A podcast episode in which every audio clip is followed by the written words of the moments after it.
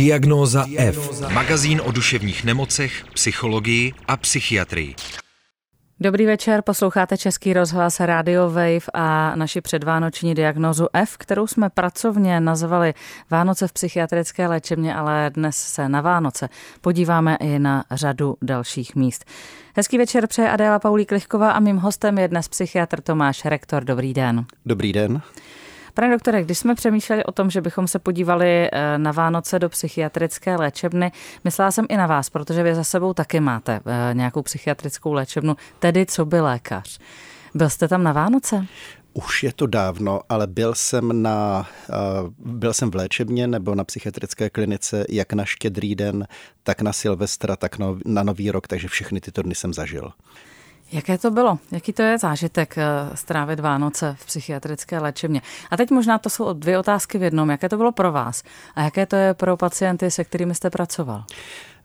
Tam jsou dvě výrazné kategorie pacientů, které potkáte. Za prvé potkáte ty pacienty, které ten den přijímáte a to je ta smutnější část, protože to jsou ti lidi, kteří ten den skolabovali z pravidla právě v kontextu těch Vánoc protože se pohádali, protože se rozešli, protože prostě došlo eh, k nějaké aktuální těžké situaci.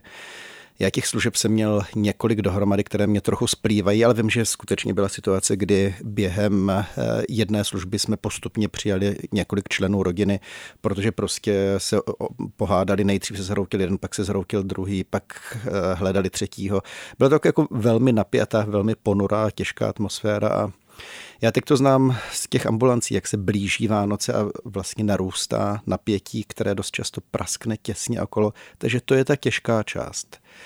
A pak je samozřejmě ta další část těch pacientů, kteří třeba se dostali do té léčebny pár týdnů před Vánocemi, doufali, že na Vánoce se už dostanou domů a nedostali se, takže ti bývají taky dost často vlastně smutní z toho, že tráví Vánoce s námi a ne se svými nejbližšími. A pak jsou tam pacienti, kteří v té léčebně tráví roky a roky v kuse a pro které je to trošku takový jako druhý domov, nebo vlastně první domov. A s těmito pacienty vlastně ta atmosféra je v něčem kouzelná, protože vlastně ten svět se trošku změní. Najednou prostě se vlastně to svátečno dostane přímo do toho oddělení a rád vzpomínám na tu službu. To znamená to, že eh, i do psychiatrické léčebny vlastně se dostávají věci jako stromeček, cukroví, zpívají se tam koledy, anebo tam na to prostě není místo. Myslím teď třeba na, na neklidové oddělení, jestli vlastně ty pacienti na to mají v tu chvíli kapacitu třeba. Ono i na tom neklidovém oddělení eh, dost často ti pacienti se tam nedostávají poprvé ve chvíli, kdy tam jsou, tak už se dostanou do nějakého jakoby známého prostředí. Samozřejmě, pokud člověk je ve stavu akutní psychózy, neví pořádně, co se s ním děje, je těžce depresivní, těžce paranoidní, samozřejmě nebude mít prostor na cukroví, na koledy a na stromeček, případně to nějakým způsobem depresivně nebo paranoidně zpracuje. Ale mezi těmi chronickými pacienty je prostor na spoustu spoustu přirozených a dobrých aktivit. Já do toho ještě vložím jednu, eh, takovou jeden můj zážitek. Ne teda z psychiatrické léčebny, ale z terapeutické komunity, kde jsem taky jako před pár lety sloužila vánoční službu. A my jsme teda začali vlastně už o měsíc dřív, nějakého 24. listopadu, takovou jako, takovým odpoledním programem, kde jsme hráli koledy, dali jsme si cukroví a e, ty klienty jsme vlastně na to trošku jako připravovali. Že v té dlouhodobé léčbě, protože oni tam u nás v terapeutické komunitě jsou nějakých 8 až 15 měsíců, že tam s největší pravděpodobností za měsíc stráví i ty Vánoce, což si v tu chvíli ne úplně všichni uvědomovali a i jsme psali dopis Ježíškovi a měli jsme tam hmm. ještě nějaké jako povídání k tomu. A už vlastně v tu chvíli to pro ně začalo být nějak jako těžký, že, že si to uvědomili, že jako nebudou doma a vzpomněli si na všechny ty Vánoce, kdy, kdy udělali nějaký jako průšvih doma, kdy, kdy jenom přišli, najedli se eh, a zase odešli a zmizeli a případně udělali nějakou jako scénku ještě nad nějakými dárky. No a teď najednou byly po hrozně dlouhé době čistý a pak nakonec ty Vánoce byly moc pěkný teda. Byly moc pěkný a dneška vzpomínám na takový jako večerní posezení, kdy oni říkali, jako já děkuji za ten dnešní den, já jsem, já jsem dostal hrozně moc dárku, i když jsem vůbec nebyl hodný. Vy jste zmínil, že někteří ty pacienti byli třeba i na ty Vánoce hospitalizování, třeba v důsledku toho, že se v rodině nepohodli.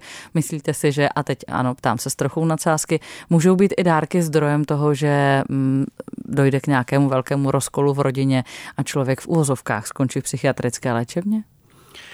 Já si myslím, že dárky mají velmi často symbolickou rovinu a je fascinující, o jaké dárky jsou schopni se lidé pohádat a s jakými dárky jsou schopni lidé být spokojení. To znamená, myslím si, že, nebo opakovaně jsem viděl, že ve chvíli, kdy ten vztah skutečně je v nějakém velkém napětí, nebo jeden z těch dvou lidí je v nějaké velké nepohodě, ani to nemusí být úplně vztahová záležitost, tak ten člověk dostane sebe lepší dárek a je schopen skolabovat. Takže po letech a letech, když už člověk získá odstup, občas slýchám v terapiích historky, které sami pacienti a pacientky vnímají s lehkou nebo i větší nadsázkou, někdy sebeironii, kvůli čemu byli naštvaní, že dostali něco prostě báječného, skvělého, dokonalého a zhroutili se, skolabovali, plakali já mám pocit, že nejčastěji, když si lidi stěžují na dárky, tak je to kvůli tomu, že říkají, že vlastně ten dárek jim řekl, že ten druhý je nezná. Že vlastně nejde o to, jestli dostali něco velkého, malého, hezkého, ošklivého, ale něco, co mají pocit, že není vůbec kompatibilního s jejich eh, osobou. A myslím si, že to je možná to nejdůležitější sdělení těch dárků. Myslím na tebe, přemýšlím o, o tobě, snažím se zjistit, eh, co vlastně máš rád, co vlastně máš ráda. Nicméně, pane doktore, eh, vy máte daleko delší praxi v ambulanci a když jsme si připravovali na dnešní rozhovor, tak jste říkal, že právě i ta ambulance skýtá mnohé příběhy, které s Vánocemi souvisejí předvánoční období, ono je před, ono náročné období v psychiatrické ordinaci ambulanci může být téměř kdykoliv, ale předvánoční období je takové vlastně, ty poslední týdny jsou, nebo když se kouknu konkrétně na dnešní den, dnešní týden, je už to jako hodně ponuré a temné, protože máme za sebou dlouhý podzim, tma, dlouhé noci, krátké dny, a lidi už prostě toho mají až po krk. Lidi už nechtějí moc přemýšlet, nechtějí moc bádat, eh, bojí se samoty a bojí se ne blízkosti, ale bojí se přítomnosti lidí, se kterými nechtějí úplně být.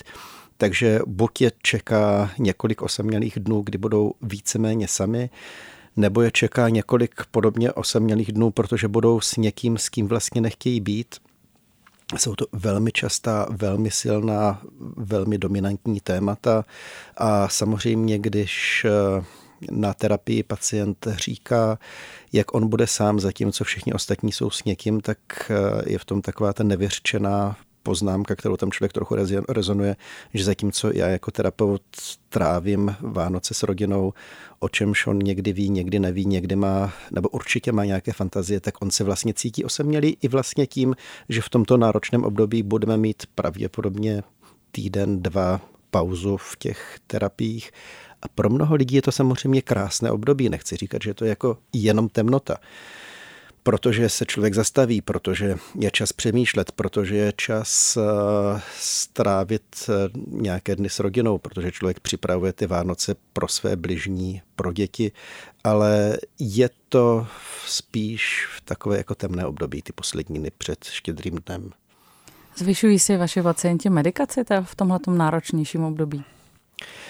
Oni si to úplně eh, jako většinou neříkají. Člověk se na to pak jako všimne až po Vánocích, když najednou zjistí, že jim ty léky došly trošičku dřív, než by, eh, než by měli, ale když se budeme bavit o třeba tomto roce, tak je docela zajímavé, že lidi vlastně mluví o tom, že jim je hůř a úplně nemluví o tom, proč jim je hůř. A já je trochu chápu, že je teď taková koncentrace všemožných událostí, že se to špatně rozlišuje, že člověk vlastně neví, jestli mu je špatně z počasí, jestli mu je špatně z dalšího lockdownu, jestli se bojí Vánoc, nebo jestli se bojí zdražujících se energií. Je to takový trošku jakoby guláš, ale já obecně pacientům z 90% nedoporučuji snižovat léky před Vánocemi a stejně tak jim nedoporučuju zvyšovat léky před Vánocemi, protože jim většinou říkám, že ano, teď vám je hůř, ale za pět dní bude štědrý den nebo za dva týdny podle toho, kdy za mnou přijdou,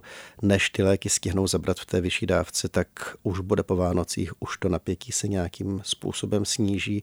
Ten štědrý den je dost často taková opravdu cílovka, cílová rovina maratonu. A když zažíváme nějaké těžší období, ale nejsme v péči psychiatra, tak eh, co myslíte, že bychom měli udělat? Já si myslím, a teď se bavíme teď jako třeba i v tom kontextu toho předvánočního času. Já si myslím, že obecně, nebo co, co my se snažíme dělat s našimi pacienty a co se snažíme učit naše pacienty, aby zvládali dělat je bez nás, je reflektovat, proč je vlastně to období těžší uvědomit si, co se vlastně teď děje, protože nejhorší je skutečně, když cítím, že na mě něco leží a já vůbec netuším proč. A jak jsem teď říkal před chvíli, v tomto období je poměrně jednoduché se zamyslet, Dobře, blíží se Vánoce, těším se na ně, netěším se, strávím je sám, strávím je s lidmi, které mám rád, nebo s lidmi, kteří mě spíš štvou a budeme se nějakým způsobem přetvařovat. Bojím se další eh, opatření či další vlny, jak na mě dopadnou, zdražující se energie a všechno ostatní. První otázka je uvědomit si, co se vlastně se mnou děje. Ve chvíli, kdy vím, co se se mnou děje, nebo aspoň tuším, protože nikdy to nerozklíčuju úplně přesně, tak můžu trošičku přemýšlet, jak dlouhé to bude mít trvání, protože si opravdu můžu říct, doběhnu maraton a 24. o půlnoci už to země spadne, vezmu si nějakou dovolenou. A další věc, kterou lidem radíme, je samozřejmě nepít alkohol, nepřejídat se, protože vždycky o Vánocích, což je náročné období, jak jsme říkali pro mnoho lidí, se lidi naprosto pustí ze řetězu ohledně eh, jakékoliv životosprávy, čímž se dostanou ještě do horší situace. Místo, aby si odpočali eh, během svátku, tak eh, potom jenom si lížou rány ze všeho, co snědli a vypili během tohoto období, které mají naopak šanci trošičku se zregenerovat. Pane doktore, vy jste říkal, že by bylo fajn, když je nám těžko, abychom si tak jako zmapovali, co všechno nás tíží, abychom si napsali třeba ten seznam, nebo abychom si to jako rozklíčovali. Vy už, když jste to říkal, tak já už, mě už to tam jako naskakovalo, ty, ty jednotlivé položky mého seznamu. Mě by zajímalo, co s tím dál můžu udělat. Když jsem, zrovna nepůjdu k vám teda. No právě, jsem rád, že jste právě před chvíli zmínila, že se tady bavíme o lidech s psychickými potížemi, ale i bez nich což si myslím, že je právě strašně důležitá část. Eh, já dost často říkám, že k nám chodí ta eh, psychicky zdravější část populace, protože ve chvíli, kdy jste depresivní, máte psychózu, cokoliv, chodíte za psychiatrem, tak to je vlastně ta jednodušší část protože se potkáme, vy mě řeknete, je měl něco hůř, eh, my se pobavíme o tom, ano, chodíte ke mně 10 let, víme, že ten předvánoční čas je pro vás těžší, jak se na tom s životosprávou, víme, že prostě v lednu se začnou prodlužovat už dny, víme, že to bude lepší, už je to ta cílová rovinka.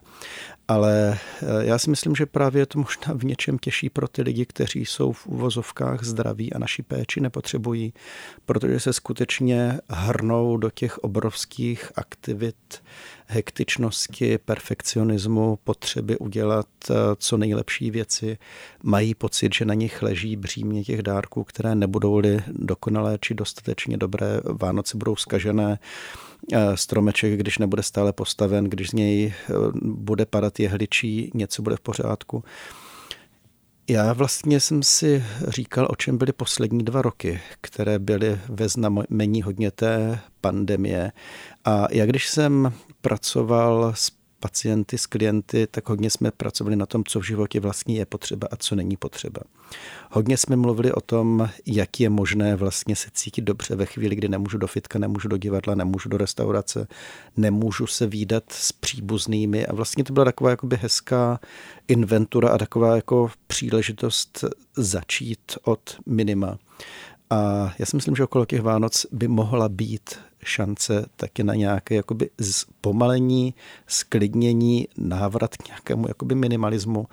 Uvědomit si, že vlastně to není, uh, že ten maraton nejenže nekončí 24., ale potom ještě člověk musí navštívit všechny babičky, dědečky, strýčky, tetičky, že opravdu je to prostor, kde se člověk může, měl by nějakým způsobem zastavit, zreflektovat, ať je věřící nebo ať není věřící. Vlastně ten odkaz je velmi podobný. Končí určitý úsek a já prostě bych se mohl zastavit a, a popřemýšlet. S tím taky jdou ruku v ruce občas nějaká předsevzetí, která si dáváme. Ale jste tak třeba zmiňoval tu životosprávu, zmiňoval jste, že jako bychom mohli v ně, ve svém životě něco změnit. Nejsou ta předsevzetí, ano, bývají příležitostí, ale nejsou naopak třeba nějakou jako další zátěží pro nás? Tak jedna ze situací, která je komplikovaná v lednu, eh, že lidi eh, si myslí, že od ledna ten svět bude jiný, protože právě si dali nějaká ta předsevzetí, která se jim dařila držet s trochou optimismu třeba do 10. ledna. Já si myslím, že předsevzetí jsou báječná věc a myslím si, že je dobře. Víte co, tradičně byl život a rok rozdělený do nejrůznějších částí, do nejrůznějších svátků, do nejrůznějších prostě událostí. To znamená to, že máme prostě určitá data, kdy si řeknu od 1. ledna omezím alkohol, přestanu kouřit, začnu víc běhat, začnu se učit nový jazyk, nevím co. Já si myslím, že vlastně je to jako báječná věc ve chvíli, kdy si stanovím vzetí, která jsou splnitelná a která skutečně jako plánuju splnit protože jinak se z toho stává velmi často buď eh, důvod k další rozladě, případně jenom jakoby prázdný rituál bez jakéhokoliv významu. Pokud si dám jedno malé předsevzetí, které splním letos, tak je pravděpodobné, že příští rok splním další malé předsevzetí. Pokud si jim dám šest, nezvládnu nic z toho, tak vlastně se z toho stane ten prázdný rituál. Co si přejí k Vánocům vaši pacienti? Já si myslím, že je to skutečně jako převážně o těch vztazích. Jako kdyby měli nějak... Myslím si, že jo, myslím si, že prostě chtějí hezké vztahy a myslím si, že chtějí ty Vánoce jako většinou přežít a prožít v klidu a míru prostě buď s někým blízkým, kdo neexistuje, anebo aby s tím, kdo existuje, aby byl nějaký jakoby blízký, blízký zážitek. No a abychom eh, se nebavili vlastně jenom o pacientech, jaké jsou Vánoce pro vás? Já se letos těším na Vánoce velmi výrazně, mám obecně rád Vánoce a je to pro mě samozřejmě v protikladu k tomu, co sám říkám, je to konec toho maratonu, takže skutečně předtím člověk zhání stromečky kapra, eh, zhání dárky, mezi tím se prostě stará o hromadu pacientů, takže eh, čtvrtek 23.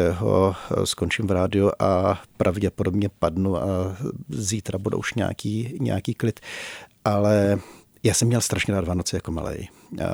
Měli jsme vždycky krásný stromeček, na který jsem se těšil. Babička pekla skvělé cukroví, měli jsme výborný kapra, výborný salát a jsem rád, že můžu vlastně ten zážitek nějak zprostředkovat i svým dětem spíš v rámci nějaké, nebo jo, v rámci nějaké jakoby smíšené židovsko-křesťanské tradice mám rád Vánoce. A co se vy přejete k Vánocům? Já si myslím, že si přeju k Vánocům, aby se dalo cestovat. No.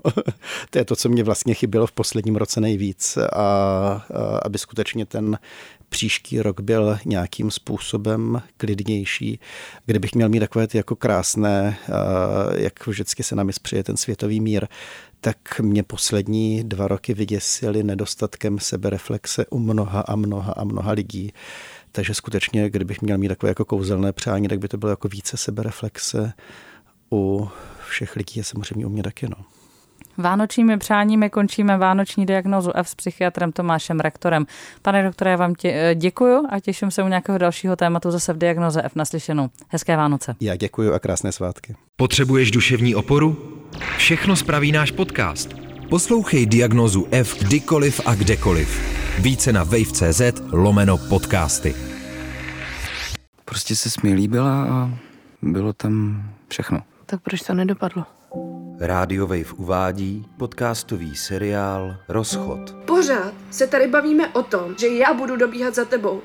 Dva lidé, jeden mikrofon a nahrávky společného života, který nevyšel. Nemohli bychom se přestat hádat a říct, že to zvládneme. V hlavních rolích Denisa Barešová a Jan Nedbal. Poslouchejte na webu wave.cz lomeno rozchod, v aplikaci Můj rozhlas a v dalších podcastových aplikacích.